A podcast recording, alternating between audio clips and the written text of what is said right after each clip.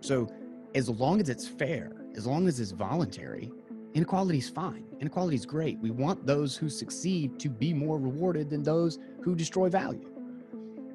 But in the sense of our current environment, we have really sinister inequality. If everybody, you know, if, if the water's flowing and everyone is benefiting, right, everyone's cup is filled, um, people are happy, right? They have better things to do than to line up outside of someone's house and threaten to chop their head off. You know, I, I don't think we should be setting up guillotines anywhere, and that's that's why I love Bitcoin. It's the peaceful revolution, right? Um, but why do people want to set up these guillotines? Because they know the system isn't working. Um, it's not working for them, and despite you know working very hard at um, at many jobs and climbing the ladders, it's still uh, you know the prospects for retirement, uh, even even the ability to afford a home today, is is just it, it, it's it's outside of the reach of so many very hardworking Americans. The system is not serving them. Uh, this the system stratifies wealth uh, through asset inflation and uh, in disproportionate access to, to assets.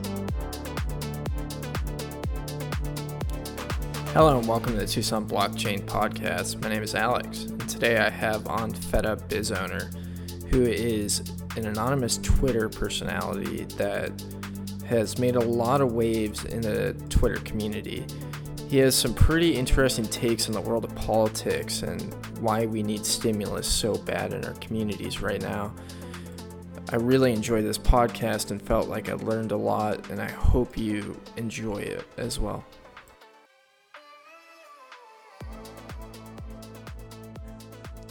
Alrighty, and we're recording.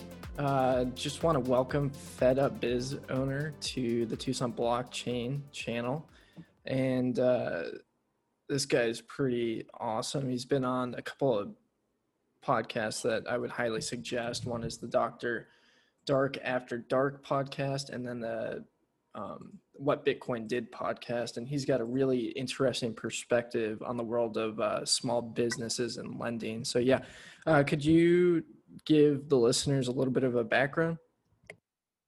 Yeah, so I uh, I graduated high school in 2001. Um, I sort of fell into franchise financing. Um, well, let me rephrase. I went to college uh, after high school, clearly, um, and sort of I graduated and sort of fell into a company um, that did franchise financing. I had no idea what the hell that was. I was literally, you know, 21 years old and said, okay, how do I make as much money as possible, as quickly as possible? Um, you know, I, my background was in political science.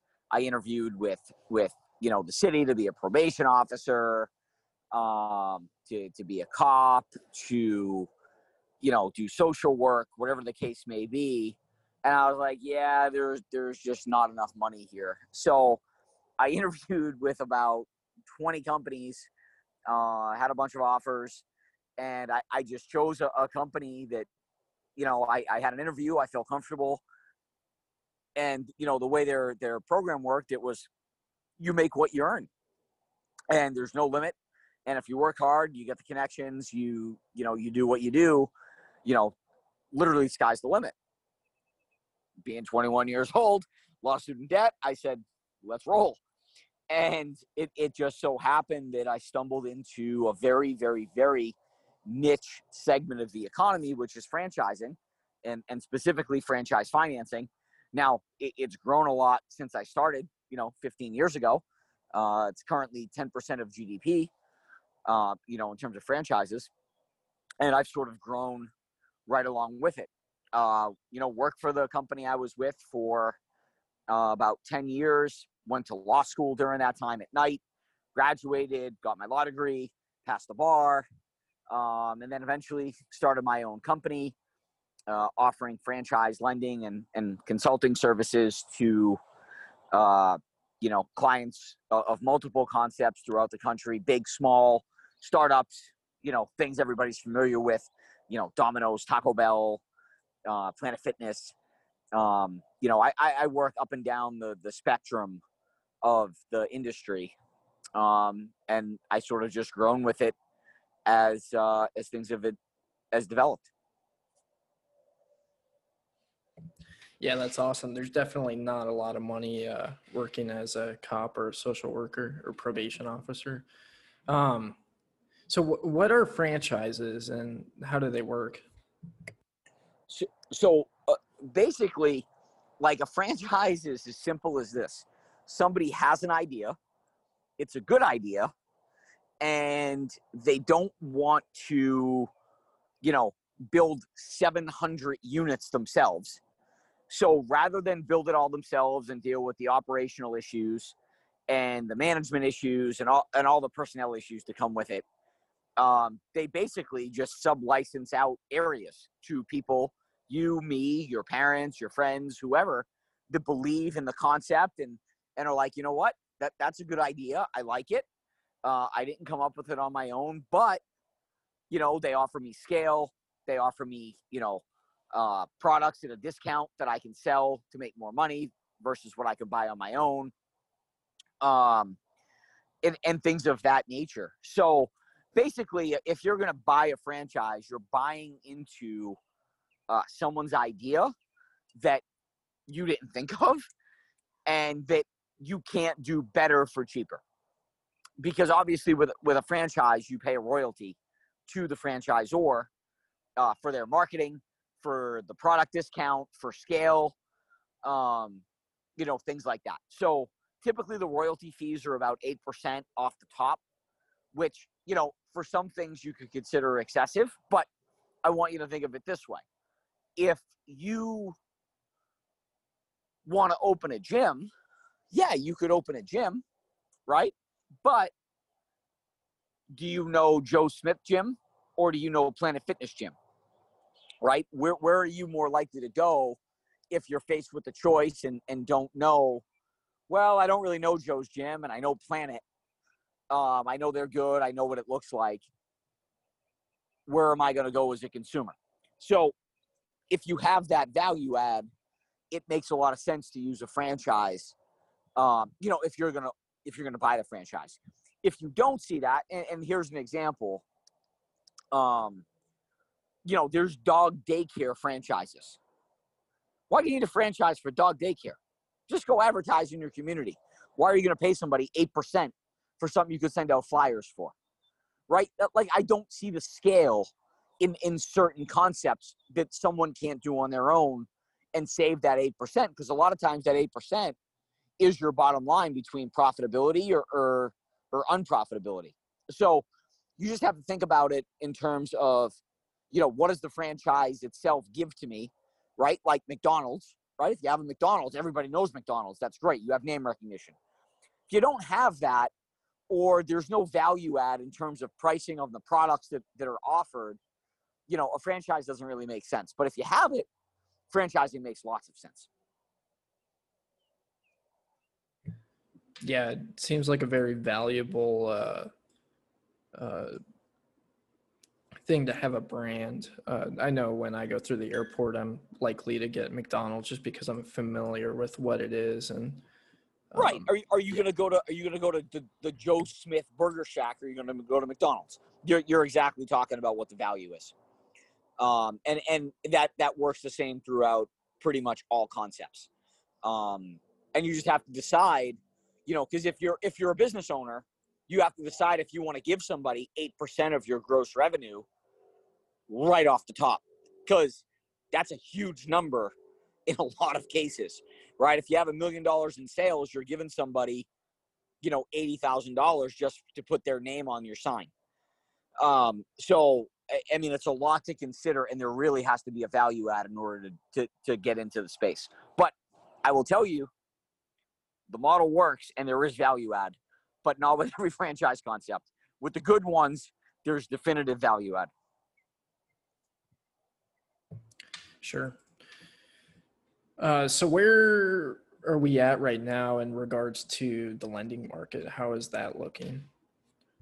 Well, if you had asked me this two weeks ago, um, I would have told you lending market was back on.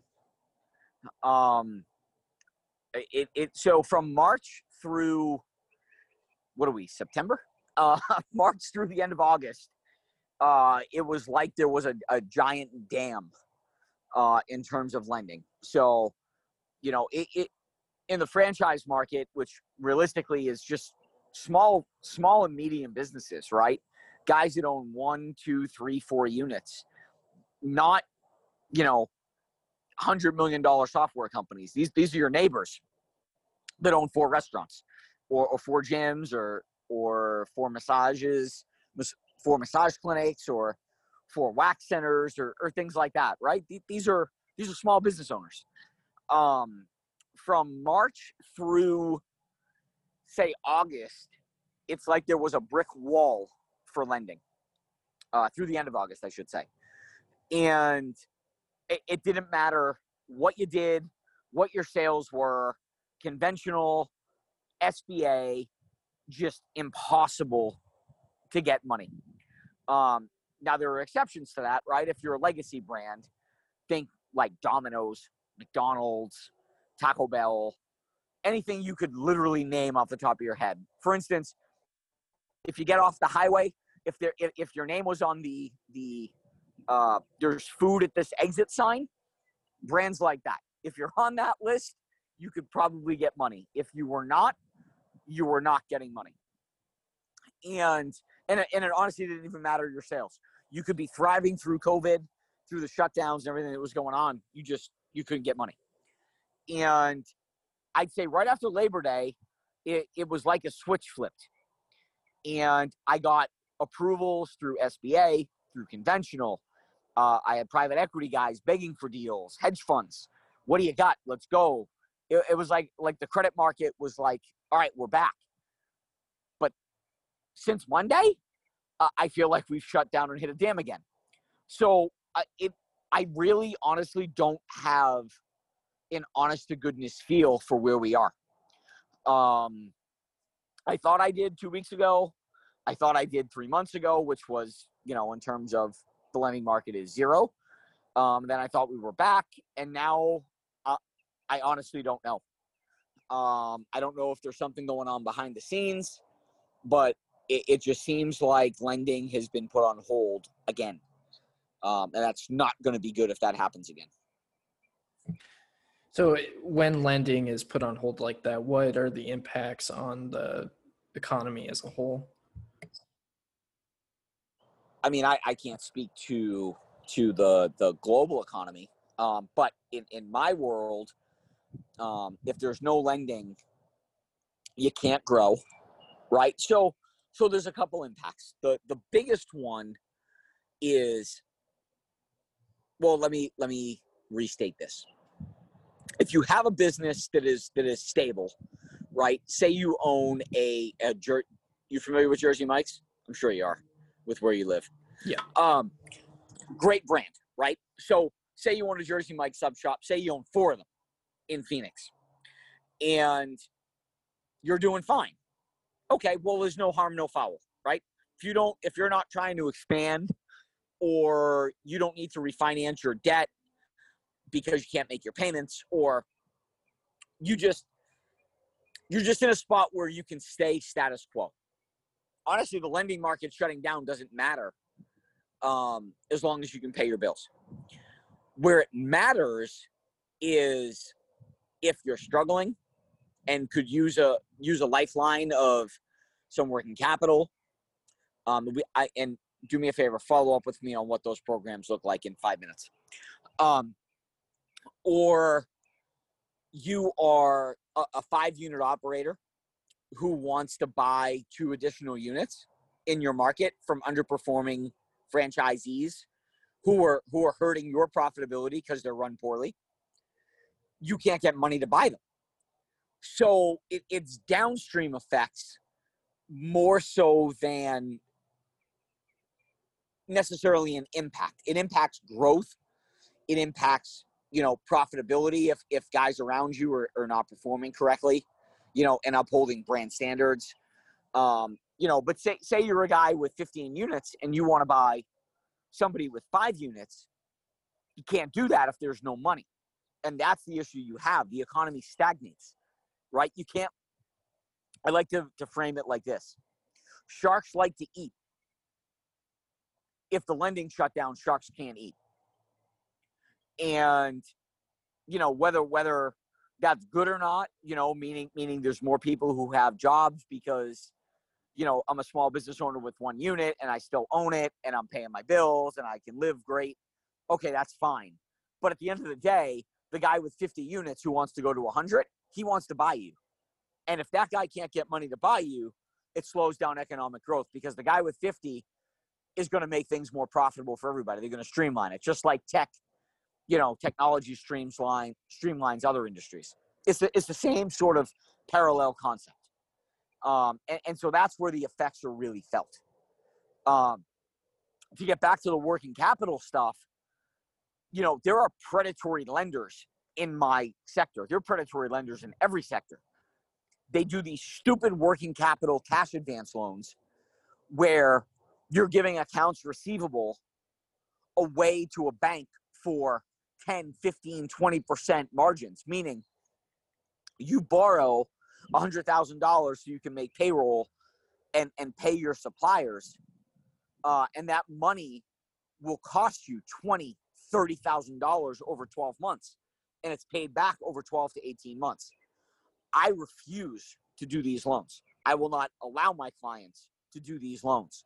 But they are out there, they are prevalent, and they are catastrophic to the economy because they put otherwise somewhat healthy businesses in dire straits if sales don't pick up. And so, you know, there, there there's just a, a multitude of factors when conventional lending shuts off. People get desperate, and desperate people make bad decisions and we're going to get real close to that that probability by I would say end of January if things don't improve, and and I mean improve rapidly. Yeah, in Tucson, you know you're in a bad neighborhood when you see those uh, paid loans or title loan uh, places, and it's interesting to hear that that's a practice in the businesses or in the business world as well. Um, so yeah, you talking about January. So it, it, you were we were talking a little bit before the we started recording, but uh, things are changing daily. So what do you what's on the you have some interesting predictions on your uh, uh, Twitter page. What do you think is on the table for the upcoming election and following? Um, in terms of in terms of what? Which which aspect? The the economy and stimulus or in terms of of the election and how that's going to work with lawsuits and and and catastrophic results? Which part do you want to delve into? Well yeah let's talk about stimulus first and then we'll get into the the potential for the contested election.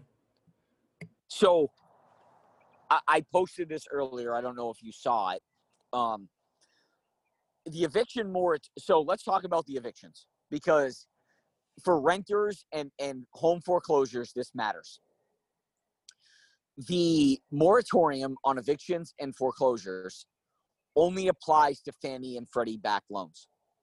So, I want you to think about this on, on how this all works. Okay? Um and and I'll get into more detail in a second. if you have a Fannie and Freddie backed mortgage, the government, you're going to be able to stay in your house through the end of the year through executive order because Fannie and Freddie are owned by the government. It is what it is. Uh, same thing if if you're a renter or a homeowner. If if the person who owns the property has a Fannie or Freddie backed mortgage, they passed an executive order, no foreclosures. Okay, that's great. But that's ridiculous because it is not solving any type of problem whatsoever majority of rental properties in this country. If you live now, if you live in a single family unit, it's a different story because that's not the issue that I'm that I'm getting at. But anybody who lives in a large apartment building or lives in a uh, apartment development, there's no way that that property owner has a Fannie or Freddie Mae back loan. It, it, there's no way. because of the lending limits. Okay, so those properties are are owned outside of the Fannie and Freddie Freddie Mac system. Okay, I apologize for the dogs. I'm outside. Your listeners are gonna have to deal with it. Um, so because of that, foreclosures and, and evictions are going to be allowed to proceed on any property in which Fannie and Freddie do not hold the mortgage. Now, the private lenders basically gave people deferrals and whatnot that, that almost uniformly ended at, at the end of August. Be, between August and September, th- those deferrals and all of that just ended across the board for for property owners. So what happens is the, you own a property where there's 100 units. All of those renters are at risk. All of them. Unless the state has done something. And by the way, I think if the state has tried to do something, it's probably unconstitutional and the landlords are to are, are, are to try uh, to overturn it and evict the tenants that aren't paying because they have to pay their mortgage and they have to pay their bondholders. So all of these evictions are quite literally coming to a head in the next 15 weeks. And so I want you to think about it this way. Say you had uh, an eviction moratorium that ended on August 31st, which most of them did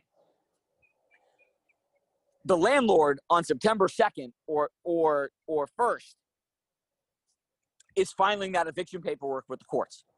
Uh, I've asked my my people on Twitter to do research and just find out how many eviction proceedings have been filed nationwide. No one's got back to me. Maybe someone listening to this, they'll go do it. But I guarantee you it's enormous. And so what happens is all of those petitions for eviction are filed September 2nd, September 3rd, September 4th, September 5th, whatever the case may be. The renters, they have 30 days to pay back rent. You're not allowed to evict people in most states for 30 days for not paying rent. So what happens is 30 days from September 2nd is October 2nd. They haven't still paid their rent. That landlord's going to go to court. They're going to go seek a judgment against the renter, and then they're going to try to physically remove him within 14 days. So, what ends up happening here is between now and probably October 15th, you're going to have a large, large wave of renters who are evicted from their homes. No one's talking about it. No one understands it. And if they do, they're just sweeping it under the rug. And I am praying that Congress passes stimulus sometime in the next five to 10 days. Because after that point, it's going to be too late for them to get the money in order to pay their landlords before they're physically removed from the property. So we're really under under a time crunch as relates to stimulus. And quite frankly, I think that in and of itself, I, I would expect in the next two to three days that the media starts harping on that issue because it's it if you have a brain and understand the law in any capacity, you understand that this is coming. And I'm praying that the media starts to start ramping up the pressure on Congress to actually pass this bill. Because if they do not, not only are you're going to see the, the shit that's going on in the stock market, which I'm not an expert on and I don't care. It's just going to keep going down until they pass it because it is what it is because it's a fake Ponzi scheme. But you're going to have real pain for Americans if they don't have this money because they're not going to be able to buy food and they're not going to be able to pay rent. And they quite literally are going to get evicted from their homes. And that's going to lead to, I, I don't even want to know what type of chaos over the next four to six weeks if you have a mass eviction thing going on in multiple states nationally. Never mind the fact that half of the Democratic states are quite literally fundamentally bankrupt and can't make their payrolls. So something's got to give here. I, I mean, I know that it's politics. I know that it's hardball, and and I get it all. But if they don't do something, and they dig their heels in because of X, Y, Z, it's just going to devastate the people. It's going to devastate the consumer, which is going to weigh on small business. It's going to weigh on big business, and it's going to weigh on everybody if they don't figure out how to get money into people's hands. There are two things that in this world at the end of the day people care about. One is housing, one is food. If both of those are in jeopardy because you have food prices rising and you can't pay your rent, bad things happen. And we're getting real close to that point.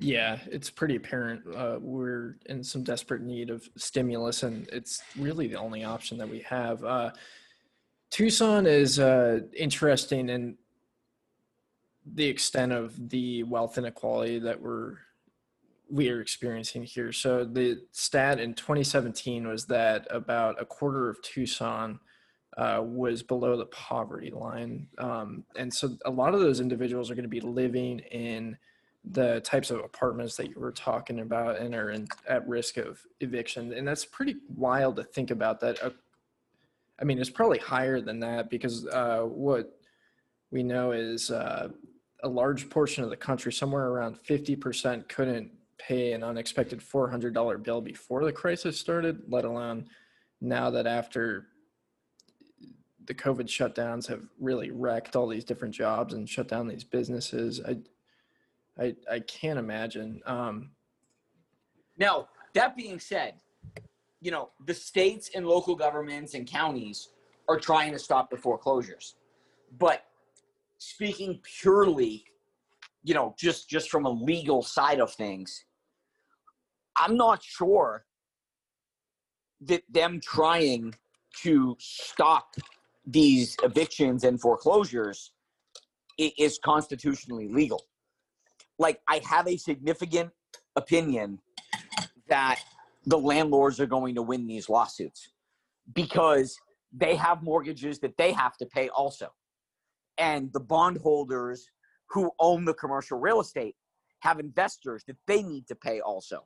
So if you're not bailing out the bondholders or or the guys who own the property, which currently we are not, and nor should we, in my opinion, um, you have to allow the evictions because they have to replace them with tenants. You're you're in a you're in a no win situation here, uh, as relates to this. So, I, it, catastrophe looms within three weeks, and I'm just going to leave it there.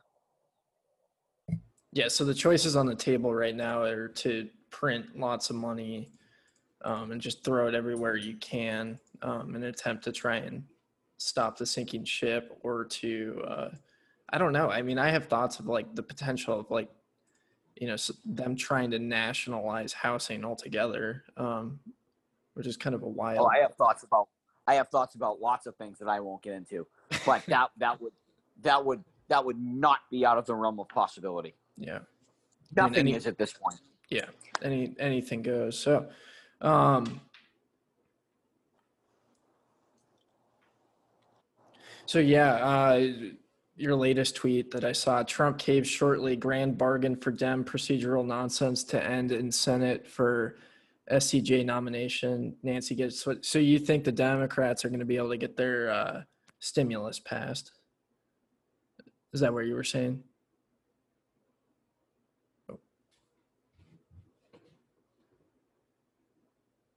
I think I lost you. Can you hear me? Yeah, I can hear you now. Oh, sorry. still there? yeah, I, have this bad habit of leaving my VPN on the server for too long, and then it gets overloaded and changes. All right. Um, so you think that uh, Trump's gonna, the the Republicans are gonna cave on the uh, Democratic stimulus bill? Was that what you were saying? I I- don't think they're going to have much of a choice, quite frankly, because if they don't, what I just told you is going to play out, and you can't have hungry, homeless people right before an election. And I, I, I mean, I'm not a market guy. It's just it's not my thing. But I, I am fairly confident that the only thing Trump is running on is the stock market. Um, he talks about it every five minutes and I have a sneaking suspicion that the market is about to have a very, very, very bad couple of days if they don't pass stimulus.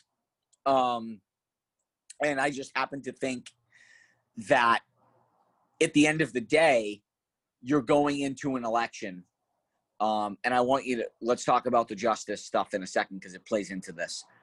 Um, I, I happen to think that it would be suicide for a stimulus bill not to be passed. Um, I think it. I think it ends very, very, very badly for the Republicans not to pass stimulus. At the end of the day, the way I view it is this. And and by the way, I'm a Republican. Well, I'm not a Republican. I'm a libertarian, but I slant Republican because I cannot vote for a Democrat under any circumstance. So at the end of the day, the bottom line is this. They've passed a stimulus bill. The Democrats have. The Republicans disagree with it. But at the end of the day, the Democrats have passed a stimulus bill. They want to give $3.5 trillion, which would help everybody. Now, Trump doesn't want to bail out states and local governments. That's his choice. That's fine. But at the end of the day, the Democrats want to give $2,400 to certain families, backdated, by the way, through, I, I forget the date, but it's backdated 2400 So you're talking about, for certain middle class families, $10,000 checks instantaneously. Like this is not a little number. So the high ground to me belongs with the Democrats. And you know, the you know, I thought a stimulus bill was coming this week, by the way, had Ruth Bader Ginsburg not died. I think it was coming. I think it would have been more scaled down. Um, some things would have been, you know, removed. Now, I think the stimulus bill is coming is three trillion plus because the Republicans, in my view, are in the position of of this. They want a Supreme Court justice. They want it at all costs, which is fine. But I don't think the guy who works for Mercedes changing tires or the dent uh, or the dental assistant or the volleyball coach or the teacher or uh, the guy who programs software for Oracle gives two shits about the Supreme Court justice. That guy cares about the following Can I buy food? Can I pay my rent? Or can I pay my mortgage? If those answers are no, and the answer is, well, and, and the spin hasn't started yet, but believe me, the spin's coming. that, well, we're not doing stimulus because you needed to put a justice through. I promise you, mind you, I want a conservative on the court personally. But I can guarantee you that people who are in the middle and who are undecided don't give two flying fucks what happens with the Supreme Court. They care about what happens tomorrow. Can they pay rent and can they buy food? And if they can't do that because you want to put a justice through, you're going to have problems as that party. It's really it. I could be wrong on that, but I really don't think I am. Yeah, it, it seems like a, kind of a non-issue compared to what we're up against right now. If People, I I saw this week that there's a new startup company that's like an Uber for evictions, where you can hire if you're a landlord, you can hire uh, process did. Did Steve Mnuchin, did, did Steve Mnuchin found it? yeah. yeah, I mean it's a, it's just amazing that he's the treasury secretary treasurer I can't talk right now. Secretary of the Treasury right now. It's after what he pulled in 2008. Um we're following it, but yeah, uh yeah, it seems like a non-issue in comparison. It's pretty wild to think about. Uh, so pretty much, if if the Democrats get that stimulus passed, it seems like uh, Biden might have the election in his pocket. Is that what you're Uh, thinking? no, I no, I wouldn't say that. I, I just know that if they don't pass the stimulus, I'm not sure that we get to the election because we're talking about people evicted, a- and that is coming. No one's talking about it, but I'm flat out telling you, by mid-October, people are getting evicted. Um, whether the media covers it or not you know, the same way they didn't really cover the Oregon riots for about six weeks. It that's up to them.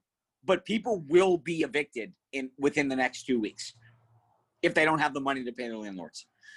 So, it, am I convinced that this means Biden wins if there's stimulus? No. The same way I'm not convinced that Biden doesn't win if there's no stimulus.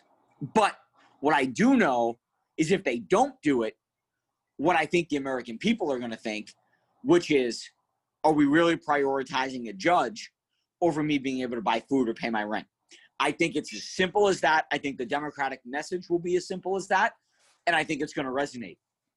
And I will tell you, I did an interview with, if you listen to it with Chris, uh, Chris Darkey a couple of days ago, and I didn't even think of the Affordable Care Act angle. That case is scheduled to be heard the week after the election. Well, from what I have been told, they plan on making COVID.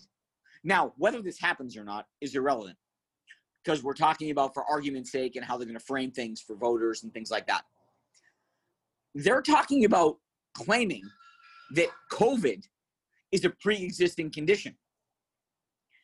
If they get rid of the Affordable Care Act, the biggest thing in the Affordable Care Act, among anything else in that in that law, is the prohibition on denying insurance for pre-existing conditions.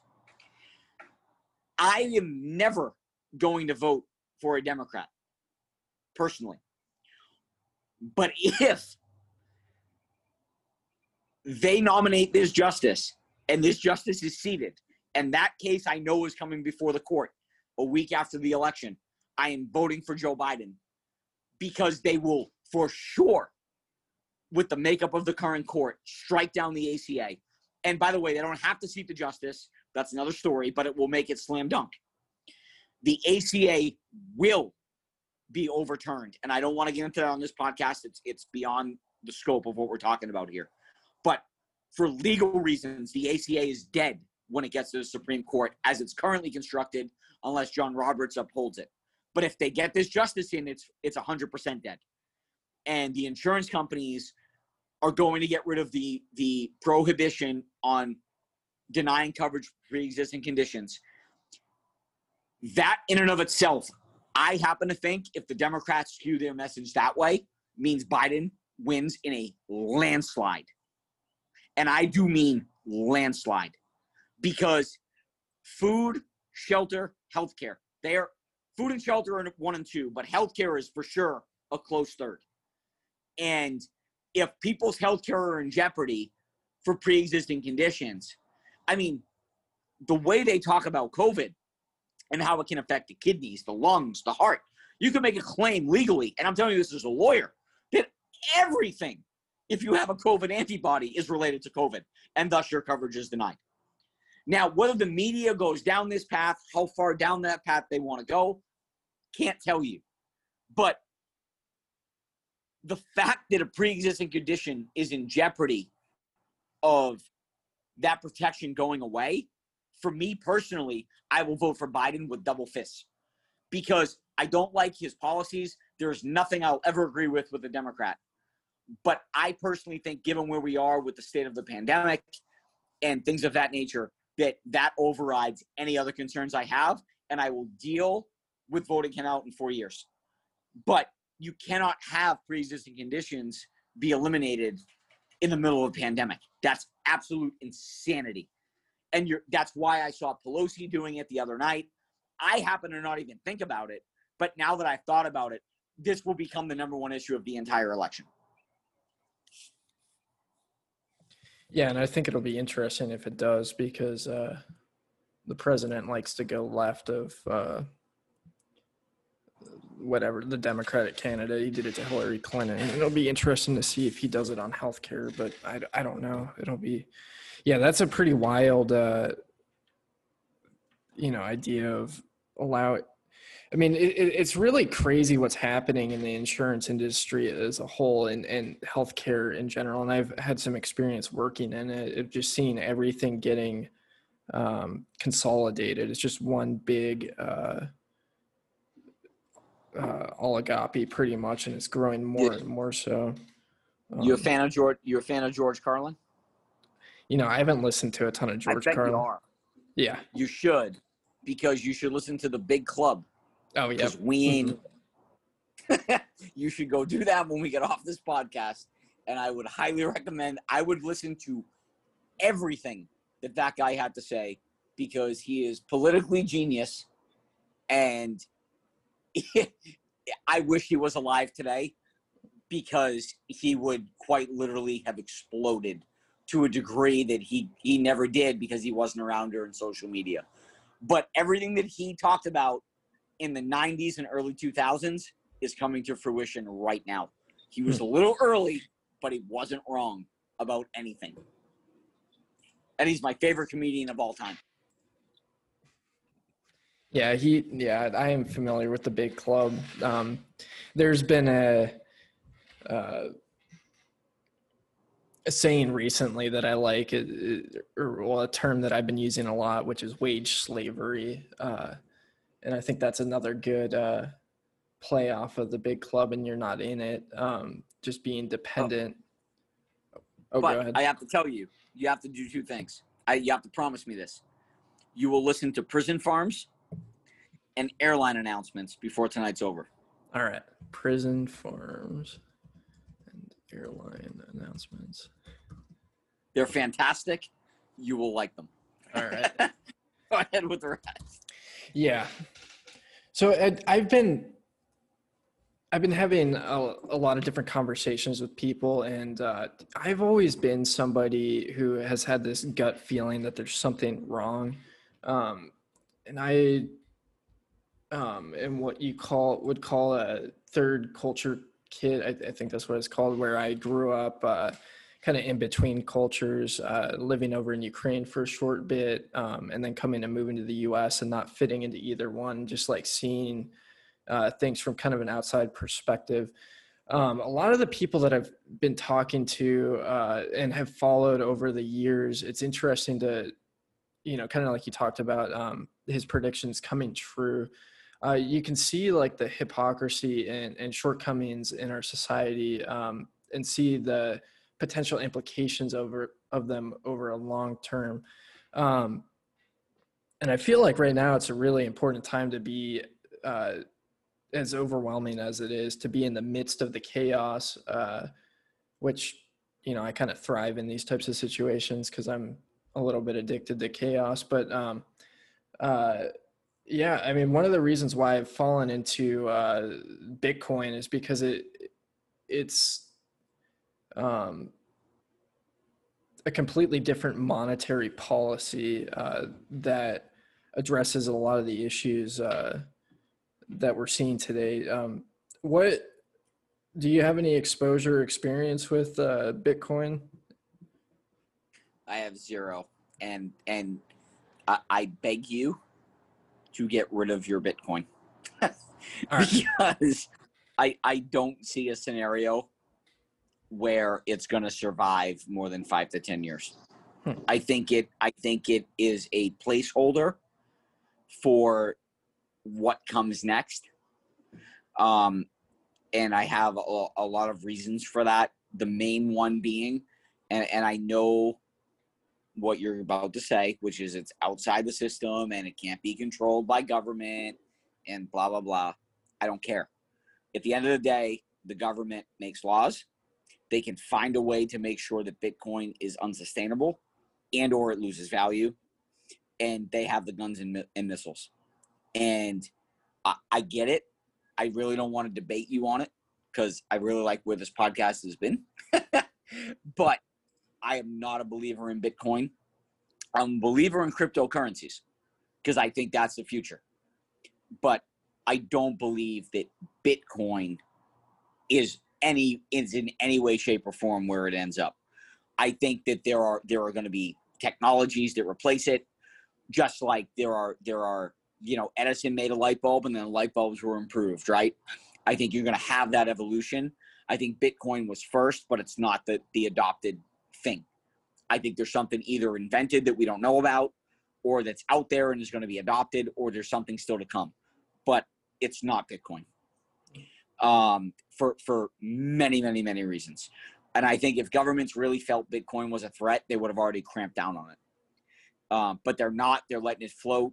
And I, I personally would tell you just crypto, yes. The technology that Bitcoin espouses, yes. Bitcoin itself, no way.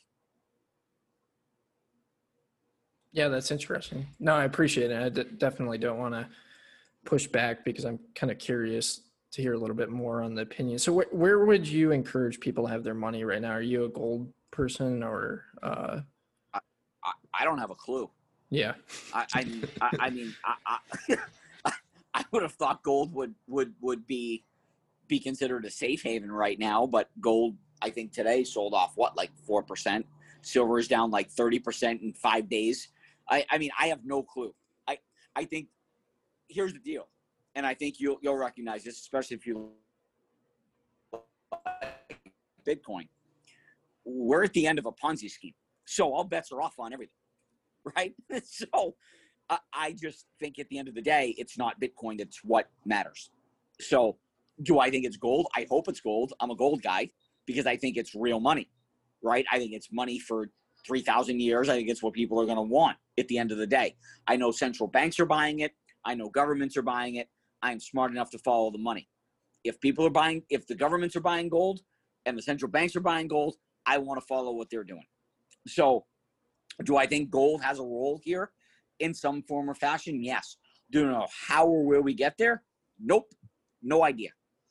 Um, but I, I mean, I quite literally don't understand anything going on right now because the market's fake. Everybody knows it's fake. It's inflated by fake dollars. Everybody who buys Bitcoin subscribes to this. We all know this. But where this ends up and how we get there, no clue. Sure. Yeah, that's a really interesting take on it. Uh, yeah, we'll see what happens with gold. I'm watching it pretty closely. We had a pretty big sell off, and same thing with Bitcoin. Uh, uh, but yeah, it I was th- I was doing a lot of pondering on that today. As far as I, I've placed a pretty big bet on Bitcoin. Um, I- The- the- but the, but the I mean honestly the, the reasonable answer is nobody knows. You're Mhm. you're in the middle of a Ponzi scheme. mhm. You're in the middle of a what are we 1971 we went off the gold standard. You're in the middle of a 50 year Ponzi scheme and you're near the end of it. so all bets are off as far as everything goes. Um, I just have an opinion that it's not Bitcoin. Sure. I think it's the I think the technology was put in place for somebody else to adopt and improve upon, and Bitcoin ends up by the wayside. But the technology is real. So if you can tell me how to invest in the technology, I'm on board, but I'm not investing in Bitcoin. Interesting. Yeah, it's an interesting point that you brought up. Um, if governments felt that it was a threat, they would have cracked down more on it. And there are some, uh, you know, typical responses to that. But yeah, for the sake of this, I won't get into it. But um, yeah. Uh, whew. So, what do you see for the future of uh, American small businesses? Pain. Um, it, it, it they need to they need to start lending, or or we we're gonna have pain in quarter one. I, I mean, uh, do you follow Greg Mannarino at all? Mm, No. You should. Um, he is he's he's been pretty spot on about a lot of the stuff that's going on, and, and being a Bitcoin guy, I think you would like him a lot actually. Um, but you know, he he thinks it's a culling that they're trying to get rid of small businesses so they can in, impose whatever you know the new world order is going to be. Um, and given the way lending's going, I don't know that I, you know, let's put it this way. In April, I thought he was a crackpot. Now I think he might actually be onto every single thing that's going on.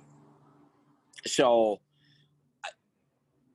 if you're in the business of, of lending money and understanding money and, and dealing with small business, and and I, I'm dealing with you know 25 different banks at all different levels of the of the the the scale from a two hundred thousand dollar loan to a fifty million dollar loan, right? I'm dealing up and down the, the scale.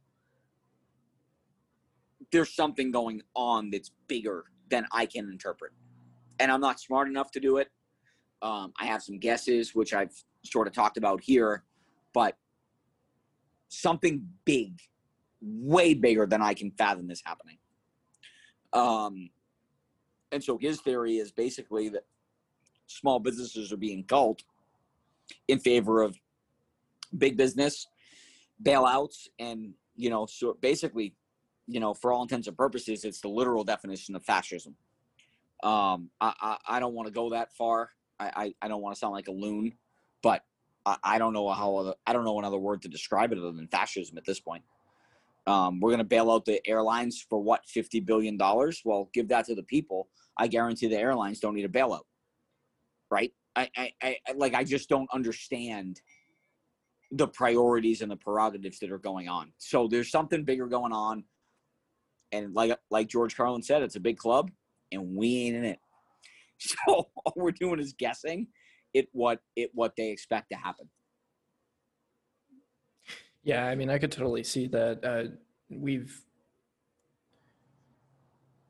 I I like to watch the um, the uh, House hearings when they march the tech people in and just yell at them and it's such a it's for show. There, Yeah. there's no other reason. They don't even know what they're talking about. I mean yeah. hell i mean i'm a i'm a i'm an older millennial.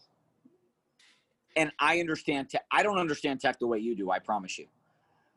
And i look at these people asking these questions and i'm like oh my god you understand quite literally nothing. I'm like there there are things that get said and i'm like i have no idea what people are talking about. And i use tech i'm a millennial i i grew up with it. So i understand a lot of it right you're going to understand way more than me that's how it's going to work going down the chain right I, I would argue that probably a 12 year old has more knowledge of tech, technology than I do when it comes to the internet and programming and stuff like that. But that's how it works. But congressmen are absolutely useless. They have no clue. They they quite they're literally, and I hate saying this, but they are retards when it comes to asking these questions because they don't even half of them don't even know what email is and how to set up a web page and and how to set up a, a YouTube channel. They they are phenomenally incompetent when it comes to tech. yeah it was it was pretty bad. One of them was uh, blasting the CEO of Alphabet about uh, why his uh, campaign emails were going to people's spam box, and it's like that's what you're going to use your time for. Um, but yeah, uh, yeah. I mean, it, it feels like where we're at right now. Um, you know, the Federal Reserve's job is to protect the big banks.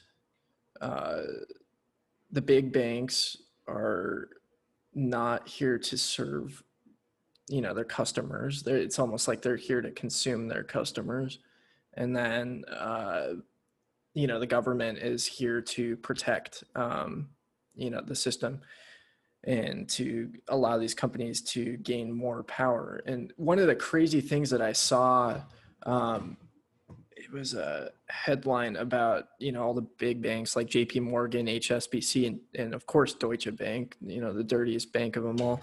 Uh, were Shocking. what's that? I said shocking. Yeah, Deutsche yeah, Bank and, and HSBC were involved. Very Yeah. shocking. Yeah, I mean they just got busted for money laundering again for uh, nefarious characters, and uh, you know what's What? go- What for? For for spoofing for spoofing metal prices? Yeah. It, I don't know if your listeners know this, so I'm going to help you out. And if you didn't see this, I I suggest you see it. Did you see the article about the quote unquote inflows into the silver ETF? Did you see this? I think I might have skimmed across it, but no, I didn't take note of it. they so to help you out silver on a bullion basis meaning what people buy coins with and and, and the the bars and whatnot is 15% of what is mined out of the ground okay. fair Mhm. the silver etf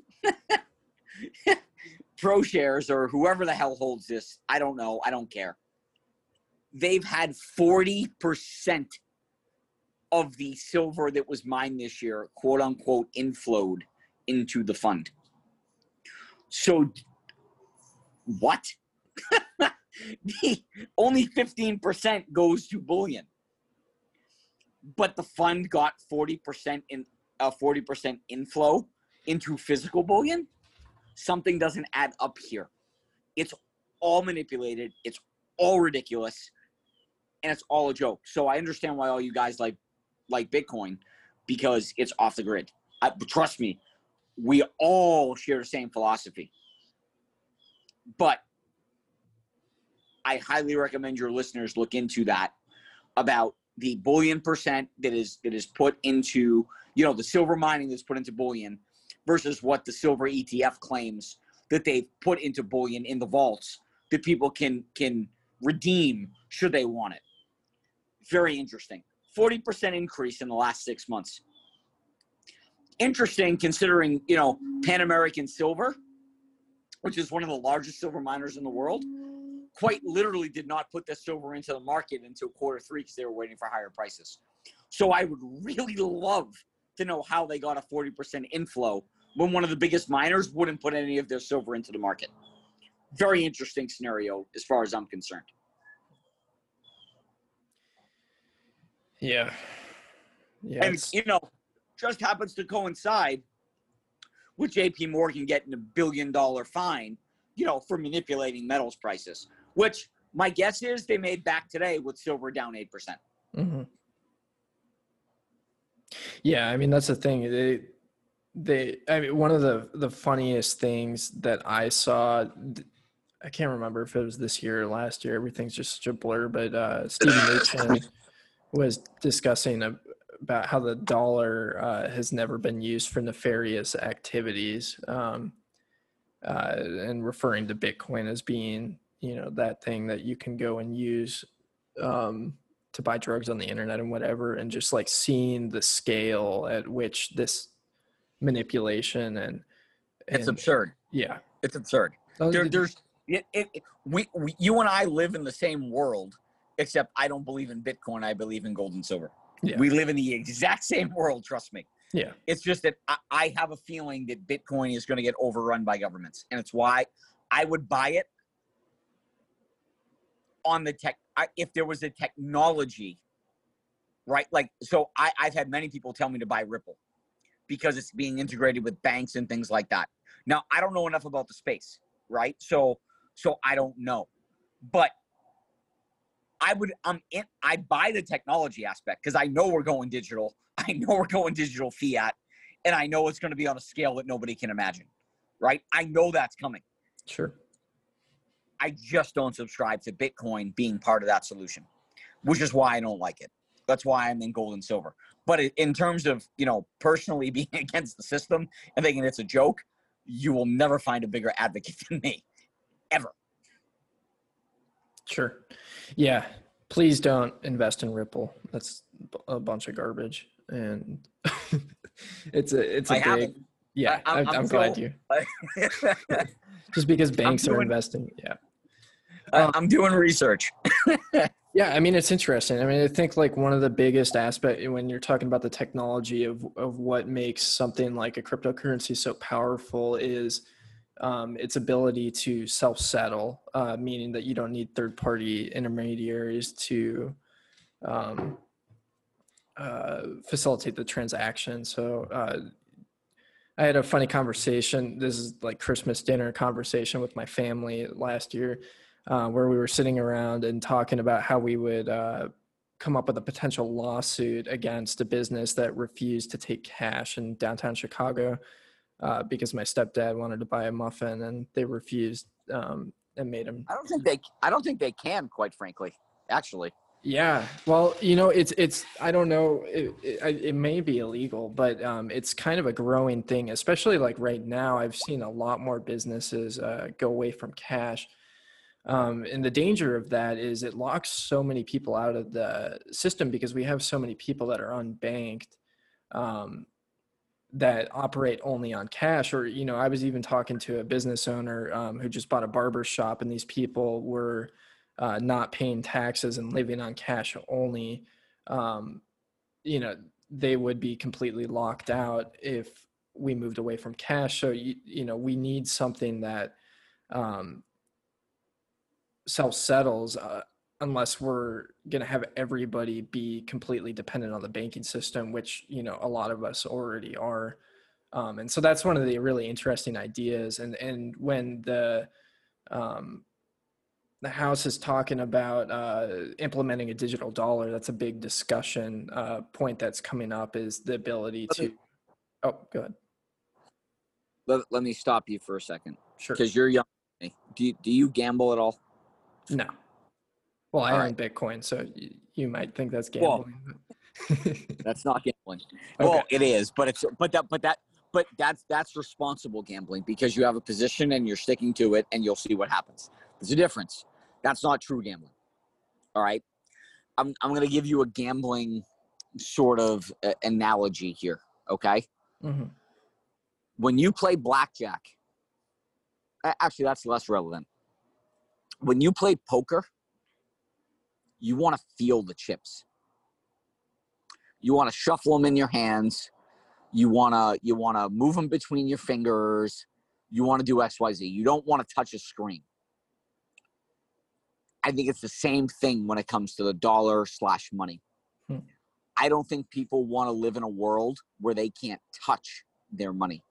I think it's really as simple as that now i could be very wrong in that you can call me old i don't care but if i go to a racetrack I want to plop down a hundred dollars on the window and say, "Give me a hundred to win on the five horse."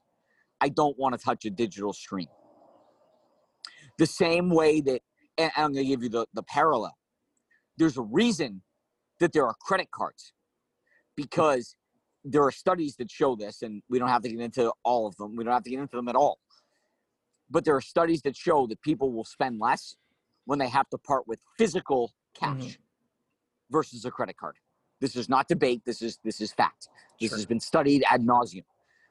So it's the same thing to me with a a digital currency only. I don't know that you'll ever get a, a true adoption of digital currency nationally and worldwide because there are many people who want to hold their money. That that if you want to ask my number one position with bitcoin and why i'm against it that's it. That's why i'm against the whole digital system in general. I don't think it's going to happen. I think there is going to be a digital system just like we have now. But you'll always be able to redeem it for something physical. And that's the shortcoming of bitcoin because there are going to be plenty of people who will not subscribe to to you know a digital system where someone can just computer virus or or hack into their account and take all their money. Believe me there are plenty of people who feel that way. It doesn't matter how secure someone says it is it doesn't matter. There are going to be people who will not feel secure unless they can physically hold it Yeah, yeah, I definitely think about my uh my grandparents or my mom in that situation. i don't It think is- i don't even think it's that heavy i think there are plenty of millennials who would feel the same Sure. that they want to touch their money. Because how many times have you ever had your email hacked and everything erased? I Mhm. have. hmm I have. I've had it done personally. I've had it done in a business. Because I opened up a program, you know, because there were computer, you know, I'm a I'm an older millennial. Computer viruses were rampant, right? They they they put the picture of the hot girl on the screen when you're 22. You open it, you click it, you have a computer virus. What if all of a sudden you did that and all of your money was gone? Because that's what you're talking about if you go totally digital. That will happen to plenty of people and and so that's why i don't see i don't know how you have full digital adoption because i don't know how you can ever solve that issue. I don't know how you can solve the stupidity problem i guess more importantly. Hmm. What What do you mean about the stupidity problem? meaning, meaning people clicking on things they shouldn't signing up for things they mm-hmm. shouldn't fish phishing emails all all that stuff. It, it's the stupidity factor. Yeah. it's not necessarily you it's not me but there are people that are, you know, 45 years old where that still applies, 50 years old where that still applies. So you still have 30 year. Say, let's call the cutoff 50, just for argument's sake. You have people who will need money for the next 30 years who are plainly stupid when it comes to technology. Yeah, it's definitely a steep literacy uh, learning curve, and uh, that's the thing that's so frustrating about uh, cryptocurrencies is because it is such a huge paradigm shift. Um, I mean, we've seen all these scams on on YouTube where there's these paid advertisements. Uh, you send me uh, X amount, I'll send you back double, and of course that never never follows Yeah, through. it's the, it's the it's the it's the the you know the African Somali scam, Yep, right? mhm. The Nigeria scam. It's the same thing. but, yep, But if you eliminate physical physical dollars and physical money, it doesn't have, have to be dollars, just physical money in general. Well, that scam becomes a lot more problematic, right? So it, it, it's just I I get where all everybody's going with crypto and digital and all of that, but I think it's twenty to thirty years away. I'm on the older side, right? You're you're you're what 22 23 i'm guessing you're you're you know 20 years younger than me right i'm on the older side of the equation but i understand it i'm going to be one of the last adopters because i still remember the old system right? But you've got 30 years of people that need to die off before your system has any chance of being adopted nationally and worldwide. You just Sure. do. You, you, because i'll adopt it because i understand it how to mitigate my risks my parents who are 60 you know 65 years old they have no clue how to mitigate their risks at all. They'd be like i have to put my money online and it can get hacked by some you know some pirate no i don't want that at all. That's what you're dealing with. And you have another 20 more years before that goes away. You know i'll adopt it you know when i know it's safe because i know that i'll know it's safe. My parents will have no clue right? And and that's what you're that's what you have to factor into all of this discussion.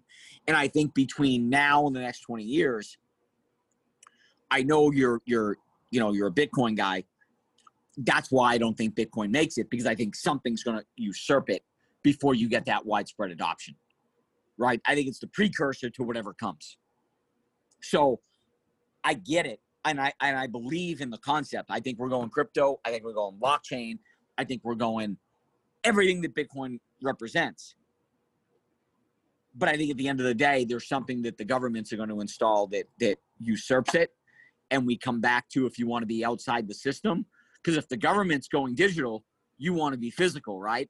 So I think you end up being in gold. I think you're more a gold bug than you think you are, because yeah. the government's going digital, so you want to be the opposite of what they're doing. You want to be in physical.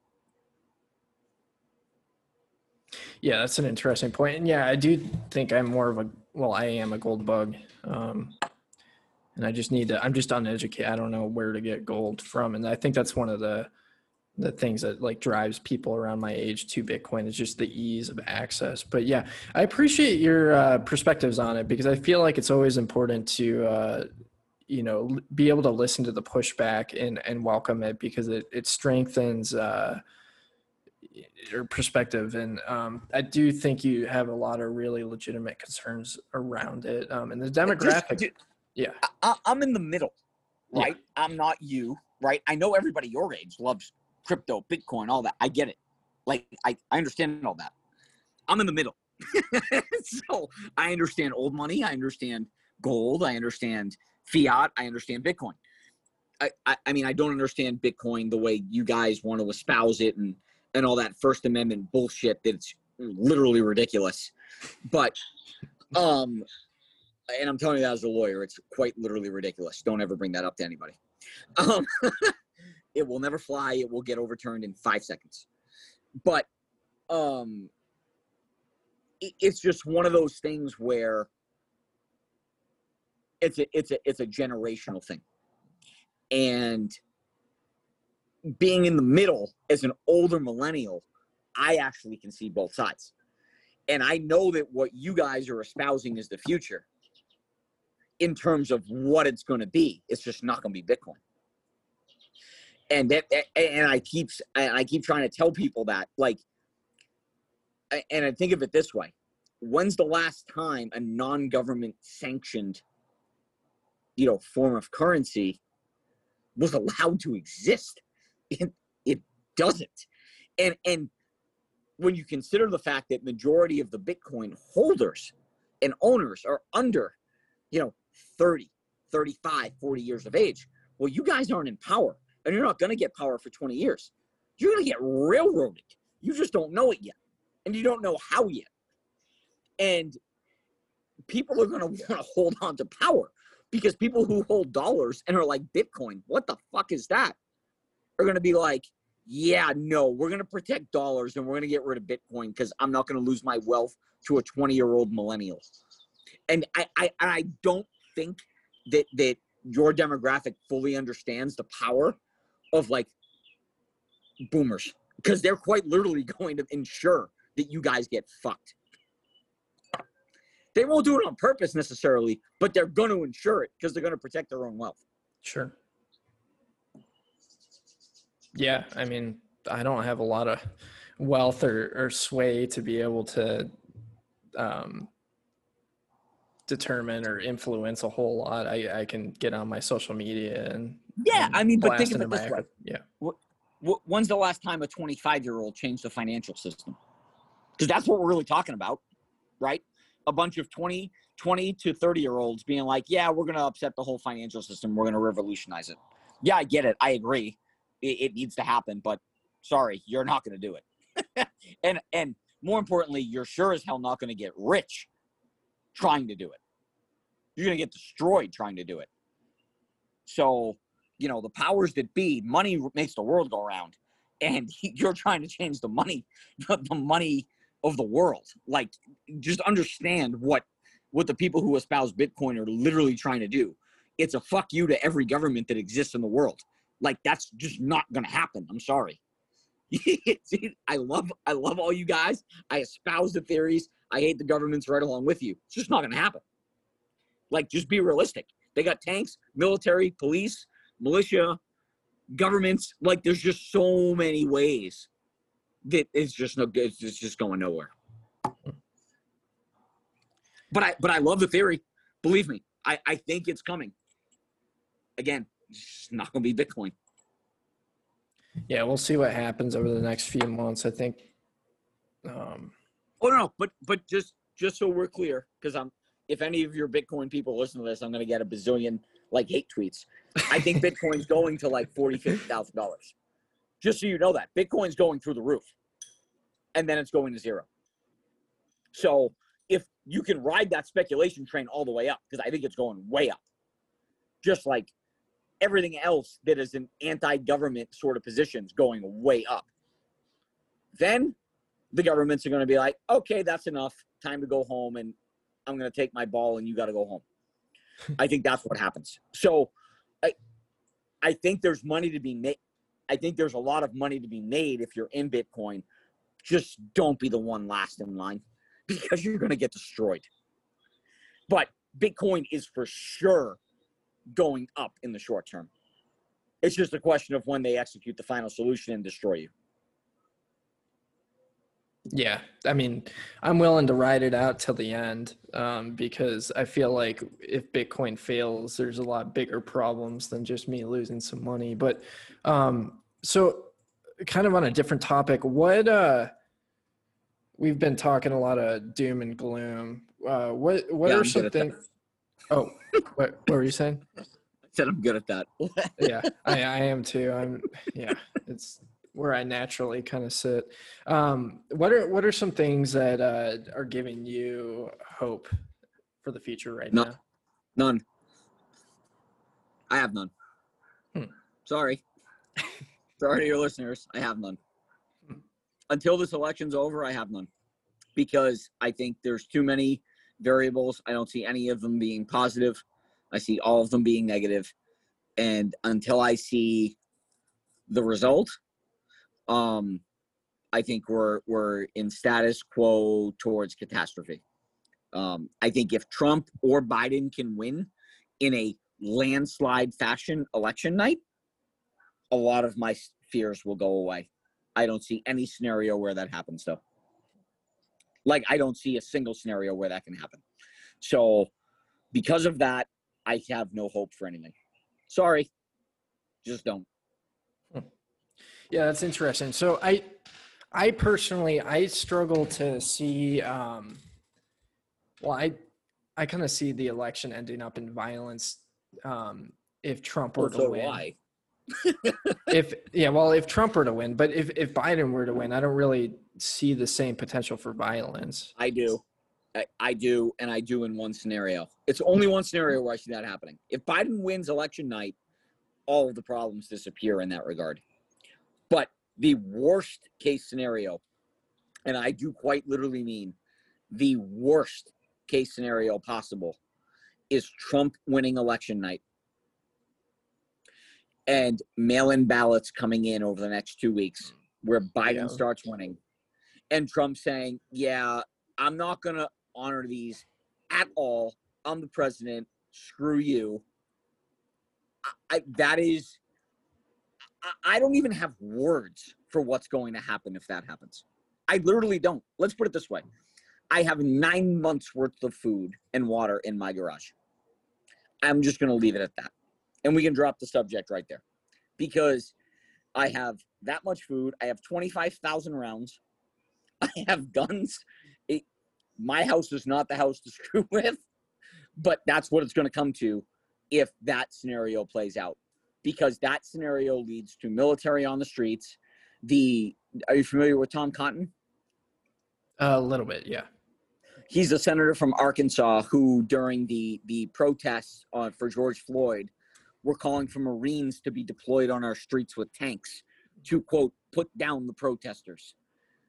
That's what's coming if Trump wins on election night and then Biden starts pulling ahead.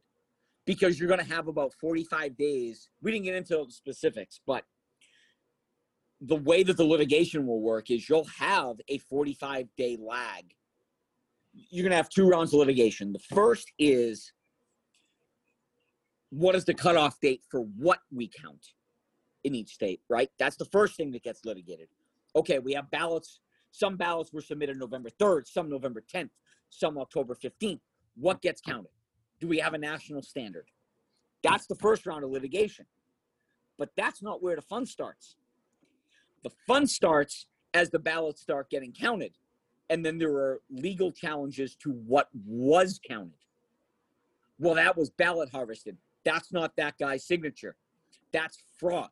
That guy's an illegal immigrant. He's not allowed to vote.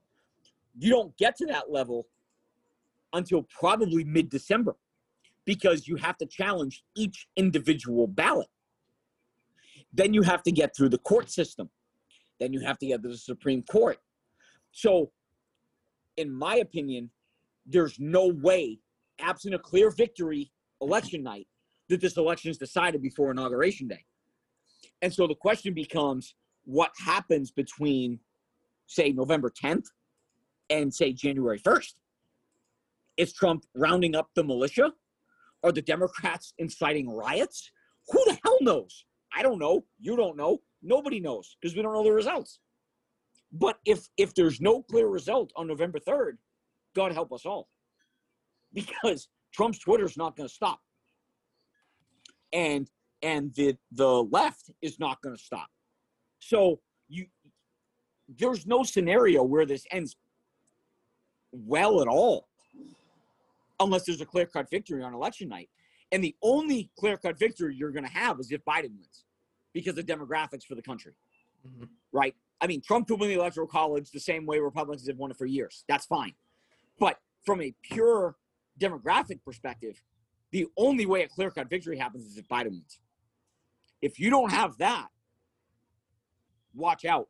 And if they haven't passed stimulus between now and November 3rd, you're adding broke, evicted, chaos with no possibility of stimulus till the earliest being February. Because if once the election's contested, there's no way Congress is passing anything. So if they don't get it done in the next two to three weeks, you're talking about probably February before something happens eh, in the best case scenario. So this is this is a very, very, very bad time for for many people because they don't give a shit about you. And it's all about power. And power grabs don't end well if there's a, you know, if there's a potential coup involved. And I, again, I don't lean one way or the other. I just know what both sides are going to say. Yeah, it, it'll it'll be interesting to see what happens, and at that point, it kind of depends on which which way the military is going to lean and who they're going to back as to decide in the future. Uh, I, I'm going to pray that it doesn't come to that. yeah, I I really hope not to. Well, um, How long did we talk? This was pretty long. Yeah, it's been a while, probably about two hours. Well, I really appreciate you coming on uh, the channel and talking. I feel like I learned a lot. I'm gonna have to listen back and dissect the things you were talking about. But yeah, It It'll is be- what it is, man. It, Yeah. It's just I, I'm unbiased. It is what it is. So I don't have an agenda because clearly I have no monetary uh, impetus here. So I just spout it as I see it. Um, Yeah. And I'm praying I'm wrong about a few things, but honestly, I've been right since June about a lot. I don't see me being wrong now. It, it's just everything's coming to a head, and we didn't even get into the worldwide issues, Mhm. which which which are another factor, which is even scarier. yep. So- Mhm. Um, I will leave your listeners with this. The last act of every desperate government in the history of the world is to start a war. And everybody should be very, very, very much paying attention to Libya, Greece, Turkey, and China, Taiwan, China, Libya, uh, China, India, um, and everything in the Middle East because always the Middle East.